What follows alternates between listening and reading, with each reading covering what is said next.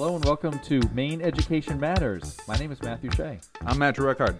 How are you, Matt? I am just fantastic. It's a beautiful day here in Maine where education matters. Yes, it is. You like that? I do like that. We are going to continue our series today on LD 1666. Yeah, I'm actually excited to talk about this. This one's a good one, right? This is one that's not just really interesting in terms of how just the law and the statute behind it all, but of the implementation, which is kind of where you and I both lie and have a lot to do with. So last week we gave you a kind of a primer on what LD 1666 was. Yeah.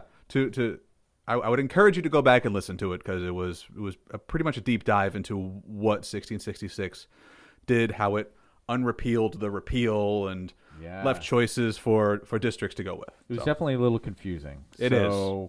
So it's multiple listens, maybe. Yeah, I think so. It's totally worth it. So today we're gonna talk about one of those big confusions that we had. We teased it at the end of last episode. It's the difference between PBE and PBD. Right. It's a lot of letters there, Matt. Yeah, well, the PB is not just peanut butter. It's proficiency-based, and that's really what the PB all stands for. But the E is education. The D is the diploma. And I don't know. What do you think that? I think we both say that they both kind of got intermixed, intertwined, and then looked at the same way. When are they? Yeah, and they probably shouldn't have.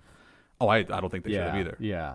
So, I mean, some things they probably should. There probably should definitely be some crossover, but the way that it was implemented, the way that it was looked at, the way that it was done, it just did a complete and utter just overall synthesis of everything when it didn't need to. It didn't need to, right? And I've heard some people talk about this since then, is that we love the PBE part, but not necessarily the PBD part.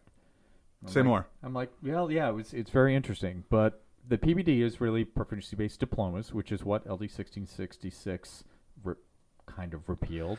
Yeah, it kept it in there, like we said last time, but it also opened up a choice. But so the law was mainly about diplomas, right? Which implied was mainly about high school. About all the law was, right? It was based at high school. It was. I mean, it was all about the diploma expectations and standards and what it takes to get a diploma. What does a diploma mean? And there was a whole lot of. As we know, there was a whole lot of challenges of schools, district to district to district, having consistency of what a diploma was. Right. So the law was all about, well, let's have these rules about this many years or this much. These are the parameters for essential instruction. Here's the content that we have to make sure that we're teaching and whatnot. And then that becomes your diploma. Years plus content equals diploma. Okay, so I think where the confusion may have started is when people actually started to dig into that. Figure out what were those things that you needed to get into high school, while you were in high school, to get that diploma, and then realizing, well, some kids come into high school that aren't quite ready for it yet. Sure. Right? Okay, so they're thinking, okay, well, this doesn't really start in 9th grade. This probably starts beforehand, and we want to fill some of those holes, right? So hang on. Sure. So you're telling me that there's a situation that could exist, that may exist, possibly exist, where a student going through kindergarten all the way up in the public school system through 8th grade may not be, when they advance to the 9th grade, may not be at high school readiness level? That is what I'm saying. Yeah, I think I agree with that. Yeah, it happens all the time. Because it happens all the time. All the time in every school system in the world. Right, we know kids learn at different levels. At different times, at different levels. At different levels. So in different ways. That is like consistent everywhere. So the more I think schools. Yeah, that's not based on our cultural. That's not a Maine political boundaries of Maine or the U.S. or anything. No, that's just how people learn. They learn differently in different ways at different times. So when you enter 9th grade, you're not suddenly magically all ready for 9th grade, although you may be taking 9th grade classes and you're still not ready. And, so people drop out, people aren't ready, people have to remediate a lot. There's all kinds of problems. I think where schools kind of went was, okay, well, how do we fix some of those things? Well, yeah, there were lots of studies that were done by economists and whatnot that would show things like a student with a high school diploma is more likely to make X dollars. A student with a college diploma or a 2-year degree would make the X dollars, more likely a graduate degree, college degree, graduate, doctorate, etc. And so that, I think, incentivized or pushed a lot of people to say, well, how can we make sure we get more students to get a diploma? Right. Absolutely. So some schools went about it in different ways. Sure. Which kind of makes sense. Absolutely. You said kids learn in different ways. So why don't schools and districts learn in different ways? Makes sense. So some schools went to looking back further than ninth grade. They went back to basically to kindergarten or pre-K even, and decided, okay, it's more of a system thing than it is a high school thing. Yep. Okay. And so we're trying to think, okay, how are we going to fill in these holes? So we develop things like learning targets or performance indicators. Well, hang on, you're making a jump there. No, I don't know. Go ahead though. I think you're making a jump there. Bring it on, Matt. Because at this, you have to remember too that at the same time that this proficiency-based law, diploma law, was being put into place, and all this discussion about what is happening in terms of, okay, well, how do we make the diploma better? How do we increase our learning or education? For the first time, we were really getting some really solid brain research about how actually people learn. And if you keep going back a little bit in time, you'll start seeing things like, well, we're now actually we're doing a lot more educational research in ways and strategies that work. You go back to when Understanding by Design came into play, which was backwards design, which starts with the goal, the target, the standard. Sure. That was before all of this stuff and proficiency-based diplomas came around, but it was slowly inching its way into the mainstream of educational thought and educational practice.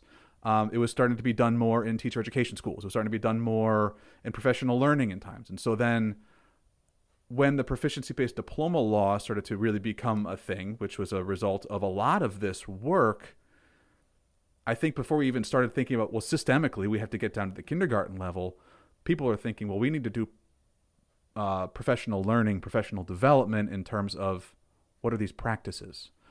We're changing away from the I teach to the learners learn model. We're changing this. And so now all of a sudden this word proficiency gets started to be heard. You hear, we say proficiency in Maine, or they say competency here, or mastery over there. And well, now we have proficiency, meeting proficiency learning. We have proficiency-based diplomas. And so I think that's one of the ways in which it started to all mesh into one.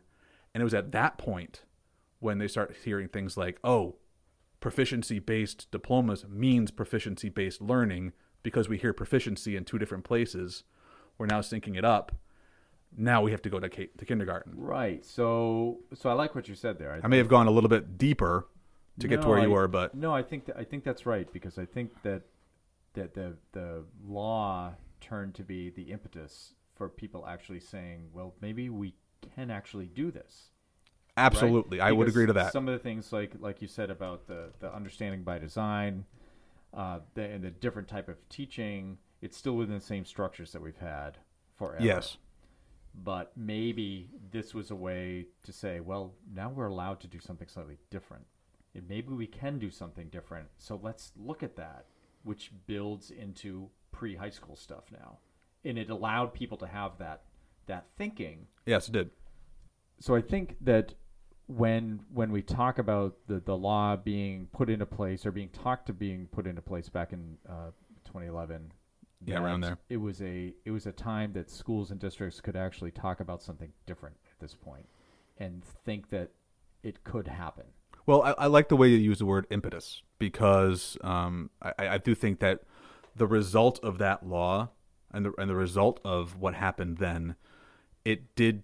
As we said last time, we use a paradigm shift a lot. Right. But it changed the paradigm in the state of Maine, because now a lot of these practices, a lot of these strategies, and a lot of these ideas that have been out there for a long time. I mean, let's not forget that the Maine Learning Results were first published in 1997. That was a while ago. Sure. And I mean, Maine was on board with this standards-based education for a long time, but it was having trouble getting into the classroom, right? Getting into practice, everyday instructional practice. These things that we now have learned really work for learning, right? And so you have this 1997 revolution in thought for a state in terms of learning standards, mm-hmm. and is having trouble getting into the classroom, having to get into the practices. And so now what we have is we have an impetus. We have a way of saying, well, there's a law that has the word proficiency in it. Mm-hmm. We have all this stuff swirling out in educational practice in this whole separate pool over here, and that word proficiency keeps coming back up. We keep hearing the word proficiency or competency or mastery. And I think that's where that connection got made of one to the other. And in some ways, it just they made a natural transition, a national connection. So why, well, I guess my question for you is why didn't that work for all of our districts? Why didn't that connection get made? That's a fantastic question. Because it's, you know, where here we are 6-7 years later, and now this law is a parallel law with the old way of schooling, you know, the traditional way of schooling. Right. So in just to review really quick, Maine has now 2 tracks that high schools could go to. There's a proficiency-based diploma and there's a traditional diploma. So the ones that really took advantage of the law and did something different are still on that same path. Yes. And I think people who have kind of gone down that path are mostly continuing that path. Mm-hmm. And the ones who decided not to go down that path and resist the law and actually got this law to be sort of repealed-ish. Then I think they're still staying with their traditional stuff. So I guess my question that I don't know if we have an answer to is why did this take 6 or 7 years to get where we are today? How did that all happen? I don't know if there is an answer. I don't know if there is an answer either. I think a lot of it, you know, if just thinking, I'm just trying to go back in my mind about the time, and there was a whole heck of a lot of professional development or opportunities for districts to air their thoughts. Yep. I know that a lot of if you look at the field of conferences, Maine Curriculum Leader Association, Maine Principals Association, the Maine Education Association, Maine ASCD, all these conferences that would happen all across the state, it became a real focus mm-hmm. of a lot of the professional learning that happened. And so a lot of this stuff was going on.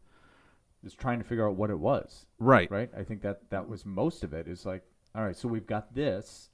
But then those conferences focused so heavily on the practice side of it that some of the main questions reside, and they were still never answered. One of the main questions is, hey, DOE, part of your rulemaking, can you define what proficiency is? Mm-hmm.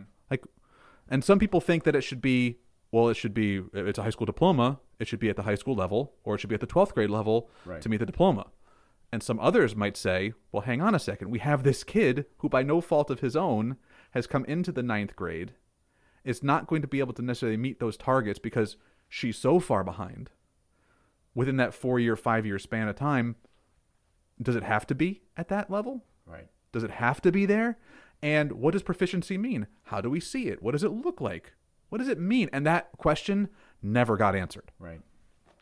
And I think that with that never getting answered, people kept raising their hand saying, give us some answer here. And to this day, that at least that I know of, I haven't seen one from DOE. Yeah, nothing official, I would say. So I think some schools... And districts have had to then define their own. They do it on their own, right? Exactly. So some school districts have figured out what that means for them. Right. And some are like still going down the path without having those questions answered, but figuring we can figure this out, which I think is fine. Yeah. I mean, does proficiency mean a level? Does it even mean that level, or does it just mean a framework of something? Right. We don't know. Yeah, DOE has not done anything about that. No. And I think that is something that still might be coming since it's still on the books, but it may or may not. It depends on what we have for leadership capabilities starting in the winter, I would say. Yeah, I know they have to do the rulemaking for 4722. I think I think that's what it said. If you don't want to do proficiency-based diplomas, you can go to this track, and the DOE is charged with making a rule, right? Rules for that as soon as whenever. I don't remember what the timeline is, but I'm not exactly sure either. But I'm pretty sure that's what they're doing. But I think any rules that are already created for proficiency-based diplomas are already still in play. Are there any rules? I don't know. We're going to have to look into this one, because this is something that I think is has been one of the bugaboos, is that we just don't know about this one. I think that's a great point. So because it gets to the heart of some of the language in the law, because the 4722A, if you read through the requirements for the award of the diploma, at just about every level you see the word certify. Have they defined what certify is? Now, when you say that certify, what did they take out? What do you mean, what did they take out? What did they take out from the new law that they just passed in the spring? Did they take out the words proficiency? Oh, yes. They removed all the words proficiency from the proficiency-based diploma. Yes. That's awkward. Yeah. Now it's just a base diploma? It's based diploma. It's to say it's like a sec. I don't know what they're going to call it. I don't remember the language of what they're calling it on the top of my head. But all right. So it's another diploma. No, I think they. So the traditional diploma is about certification. Is that what you're saying? No, the proficiency-based diploma is about certification. This sounds like we have to do another podcast on this. I think we do because because how are you going to cert? I mean. The traditional one is more based on years, 4 years of English, 2 years of science. Those are the minimal requirements. But sure. I don't really see anything about certification. So on the one hand, you have to be certified in whatever it is, which we can talk about. On the other hand, you don't. That will be on a future podcast. Sounds good. Let's kind of sum up today. So today we've talked about the difference between PBE and PBD, which is proficiency-based education, which implies K-12, yes, versus proficiency-based diplomas, which implies high school, and how those got intertwined. I think a good way, if we can sum up, I've used this before, but proficiency-based diploma is an outcome, and proficiency-based education is a process. There you go. I can see why those got intertwined. Easily. We will talk soon. Bye.